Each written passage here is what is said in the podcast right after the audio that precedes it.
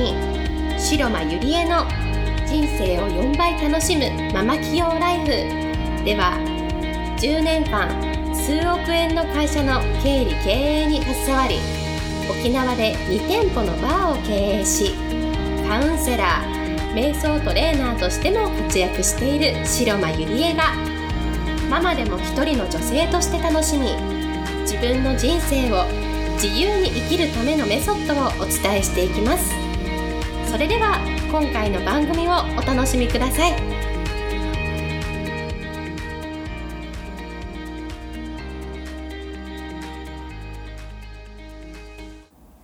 皆さんこんにちは白間ゆりえです。今日もポッドキャスト始めていきたいと思います。え今日のテーマはリーダーに必要な4つのことというテーマでお送りしたいと思います。えー、先先日ですね、えー、4日間私はあの人材育成課の加藤修さんのもとでリーダー研修にアシスタントとしてあの参加させていただいたんですね。で、今回も本当に様々なことを勉強させていただいて、で、受講者の方は20代の若者が多くって、本当にこれからの未来を作っていくリーダーたちの素質のある人たちがこう参加していて、じゃあリーダーにね、必要なことは何なのかっていうことを今回は、まあ、その研修を通して気づいた視点をね、皆さんにシェアしていきたいと思います。で、リーダーって、まあ、皆さんはどういう存在だと思いますか？で、リーダーっていうのは、例えば、えー、家庭のね、リーダーから、グループができればリーダーっていう存在はできると思うんですね。そして、まあ、会社のリーダー、まあ、社長とかですよね。そして、何かコミュニティがあれば、コミュニティのリーダーっ的存在っていう人が、えー、いるわけですよね。だけれども、でも実はそうじゃないんだよって。もちろんリーダー的存在の人はいるかもしれない。だけれども、一人一人がそこに、そこに自分が置かれた環境にいる、その一人一人がちゃんとリーダー的あの素質を持っているんだよって。一人一人がリーダーなんだよって。っていうことなんですよね。例えばどこかね、コミュニティに入っていて、ちゃんともうリーダーがいて、リーダーが何でも指示してくれるから、自分はリーダーじゃないから、なんかこう何もしなくていいやっていうね、そういう意識でいるのと、リーダーっていう存在はいるけれども、でもこのコミュニティの中では自分がね、あの、リーダー的存在、ちゃんとリーダーとしての自覚を持って自分ができることを与えていくんだっていう意識ているのとではもう結果もそれから存在とかね自分の存在とかそういう全部が違ってくると思うんですね。例えば会社でもそうですよね。社長がいるから自分は全くあの何もしなくていいやではなくって自分もちゃんとリーダーの一員としてえこの会社のために社長のために周りのために何ができるんだろうっていうねそういう視点でいるのとででは全然結果とかそれから与えられるね仕事とかそういうところまで全然違ってくると思うんですね。じゃあリーダーに必要なことは何なのかって言った時に、まあ本当にいろいろあるかもしれないんですけれども、今回は4つを、え、シェアしていきたいと思います。まず、えー、1つ目、リーダーは人にちゃんと自分の思いを伝えることができるってことなんですよね。やっぱりその、どうしても避けて通れないのが、たくさんの人の前で自分の思いを伝えることっていうのは絶対に、あの、避けて通れないことだと思うんですね。で、日本って結構、あの、話す訓練がないので、話がね、苦手っていう人がすごく多いと思うんですね。で、それって無理もないと思うんですね。だって練習していないからうまく話せないのも無理はないじゃないですか。で私も本当にあの話すのがすごく苦手で、なんか今回もね、ちゃんと視点をね、別な視点で捉えて、あの、話す練習をしなさいっていうふうに、あの、加藤さんから言われたんですけれども、まさにそうだなと思って。で、本当に人前で話す練習をする経験が日本っていうのはないんですよね。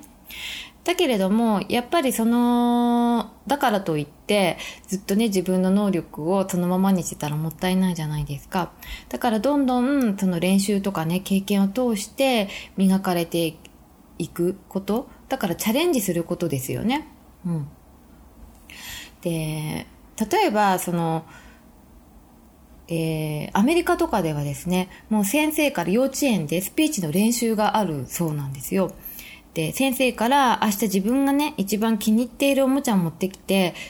どうしてね、それが好きなのか、クラスの前のみんなで見せて伝えてってね、そういう宿題がしょっちゅう出されるんですよね。もう小さい時から伝えるっていうことを練習してるんですよ。で小学校とかね中学校とか高校でももちろんスピーチの練習があるそうなんですねで日本ってそんなにその自分の思いを伝えるとかねあのスピーチっていう経験をあまりしてこなかったじゃないですか。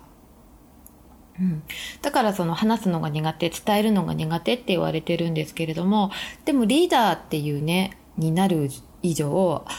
なんだろうあうんの呼吸とかは絶対に通用しないんですよね。私こう思ってるからわかるでしょみたいな、なんかそういうあうんの呼吸、助手的呼吸っていうのが全然通用しないんですよね。だからどんどん、とにかく練習する、努力する。で、うまくなるようにチャレンジする。やっぱりそういうことが必要なんじゃないのかなと思うんですね。で、人前でもし話す機会があればどう思われてるのかなとかこう言ったら何て思われるかなっていうそういう自分視点のベクトルじゃなくってどういうふうに言えばこの人たちに伝わるかなどういうふうにしたら相手のためになるかなっていうベクトルをちゃんと相手に向けることによって多少ね話がこう下手でもやっぱりそこの思い自分、ベクトルが自分に向いてるか相手に向いてるかで、その伝わり方っていうのも、あの、全然違くなると思うんですね。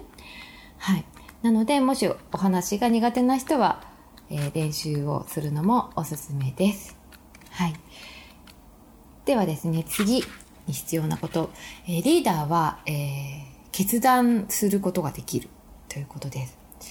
やはり、あのー日常は本当に決断決断の毎日だと思うんですね。小さなことから大きなことまで。で、リーダーっていうのは、やっぱり何かこう、目の前にね、こう、物事とか、その決断することがやってきた時に、なんだろう、みんなをどうやったらその自分のね、導いた答えで決断することができるか？うん。で、それから決めれないリーダーとかっているじゃないですか。で、特にその決めるっていうことは責任を引き受けること、責任が伴うと思うんですよ。でもそこから逃げていては、あのリーダーではないと思うんですね。で、自分だけがにね、責任が伴えば全然決断できても、やっぱり他人を巻き込むようなね、事柄に対して決断することができないってね、言う人がいると思うんですよ。でも、その責任から逃れたいとかってね、思っていても、そこにはやっぱり根底にはね、あの責任を取ることに対しての恐れだったり、なんかこの決断に対して自分が間違っていたらどう思われるかっていう、その恐れがあると思うんですね。で、その決めなければならない状況に置かれた時に、どういうふうにね、心が動いて、その結果、どういう行動を起こすかっていうのは、うん、なんか、もうその方のやっぱりあり方とかね、ビーイングとか、どういうふうになりたいのかっていう、その、その先のビジョンによって、こう、変わってくると思うんですけれども、でもやっぱり、そのいい決断をするためには、やっぱり行動していく。うん。で、行動していく中で、まあ、決断が迫られていても、やっぱりこう逃げないで、その自分のね、本当が本当にいい決断周りの人にとっていい決断をぜひしてみてもらいたいなと思います。はい。で、やっぱり日常って、あの、本当に決断決断の毎日なんですよね。で、決断がこう難しい人は、やっぱりすぐ決める練習をするっていうのも一つの練習方法かなってあるんですよ。で、私もすごく決断が遅いんですけれども、でもね、あの、やっぱりあの、すぐ決める練習はしています。迷った時に。なんか、例えば、こっちとこっちどうしようかなって思った時に、すぐこっちとか、例えばその飛行機の時間とかね、電車の時間とか、私結構移動が多いので、やっぱ決断しなきゃいけないんですよ。スケジュールを決めるために。ですごく悩むんですけれども、あもうじゃあその飛行機じゃあこの決断にしようとか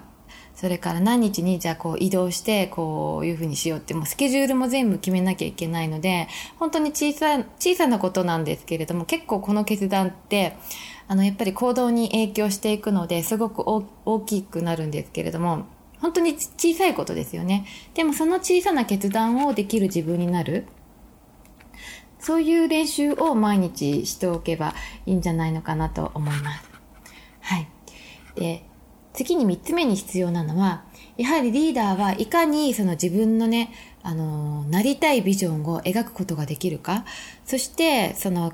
周りの人たちをね、引きつけてワクワクさせるビジョンを伝えることができるかっていうことに尽きると思うんですね。で、リーダーってやっぱりみんなを巻き込まなきゃいけないんですよ。で、何かその実現したいという思うときに、その周りの人にこう協力をね、仰ぐときに、その時にやっぱりこう、どれだけ引きつけてワクワクさせるビジョンを伝えることができるか、こうなりたいからみんなで一緒にやろうよって、なんだろう、こう、ビジョンをね、描くことができるか。やっぱりビジョンがなければ、その先の未来がなければ、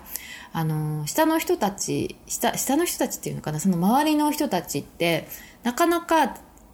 あの、ついていきにくいと思うんですよ。こういうふうに絶対未来になるから、絶対一緒に頑張ろうって、巻き込む力、うん、伝える力、ぱりこれは人の心を動かすんじゃないのかなと思うんですね。はい。で、次にですね、えっ、ー、と、4つ目は、えー、リーダーはやっぱり自分のエネルギーを高めることに集中するってことですね。やっぱりエネルギーが低いと、周りの人は巻き込めないですよね。うん。だから自分のエネルギーも高めて、まあ、そして、周りにね、低いエネルギーの人がいても一緒に、周りのエネルギーも高めていく。うん。そうすることで、やっぱり、エネルギーって、この活力に満ち溢れていたりね、それから目標に向か向かう周りの人を元気づけたりとか、その問題に対してもね、決断ができたりとか、それから自分が言ったことに対して行動できる力とか、全部それって根底にやっぱりエネルギーがないとできないんですよね。うん、だからやっぱり自分がねエネルギーを高めるためにはどういうふうに日々過ごしたらいいのかっていうことを、その日々のね、小さな選択から、ほんと選択ですよね。習慣？習慣とか選択から、こう意識づいていったら、また違ったうん、エネルギーっていうのもね、どんどん高めるんじゃないのかなと思うんですね。で、私実はちょっと4日間、あの、トレーニングしてすごく、ちょっと体調崩しちゃってね、エネルギーが下がってたんですけれども、でもこれじゃダメだなと思ってやっぱり仕事もねあるしあの家族もいるのでうん。でエネルギーが低いと思っていてもでもそれをねどうやって乗り切るかとかやっぱり自分の気持ち次第だと思うので、うん、ぜひ皆さんも一人一人があのリーダーなのでね一つ一つ丁寧に実行してやってみてください。はい。それでは今日はこれで終わりにしたいと思います。ありがとうございました。本日の番組はいかがでしたか？番組では白間ゆりえに聞いてみたいことを募集しています。ご質問は web 検索で白間ゆりえ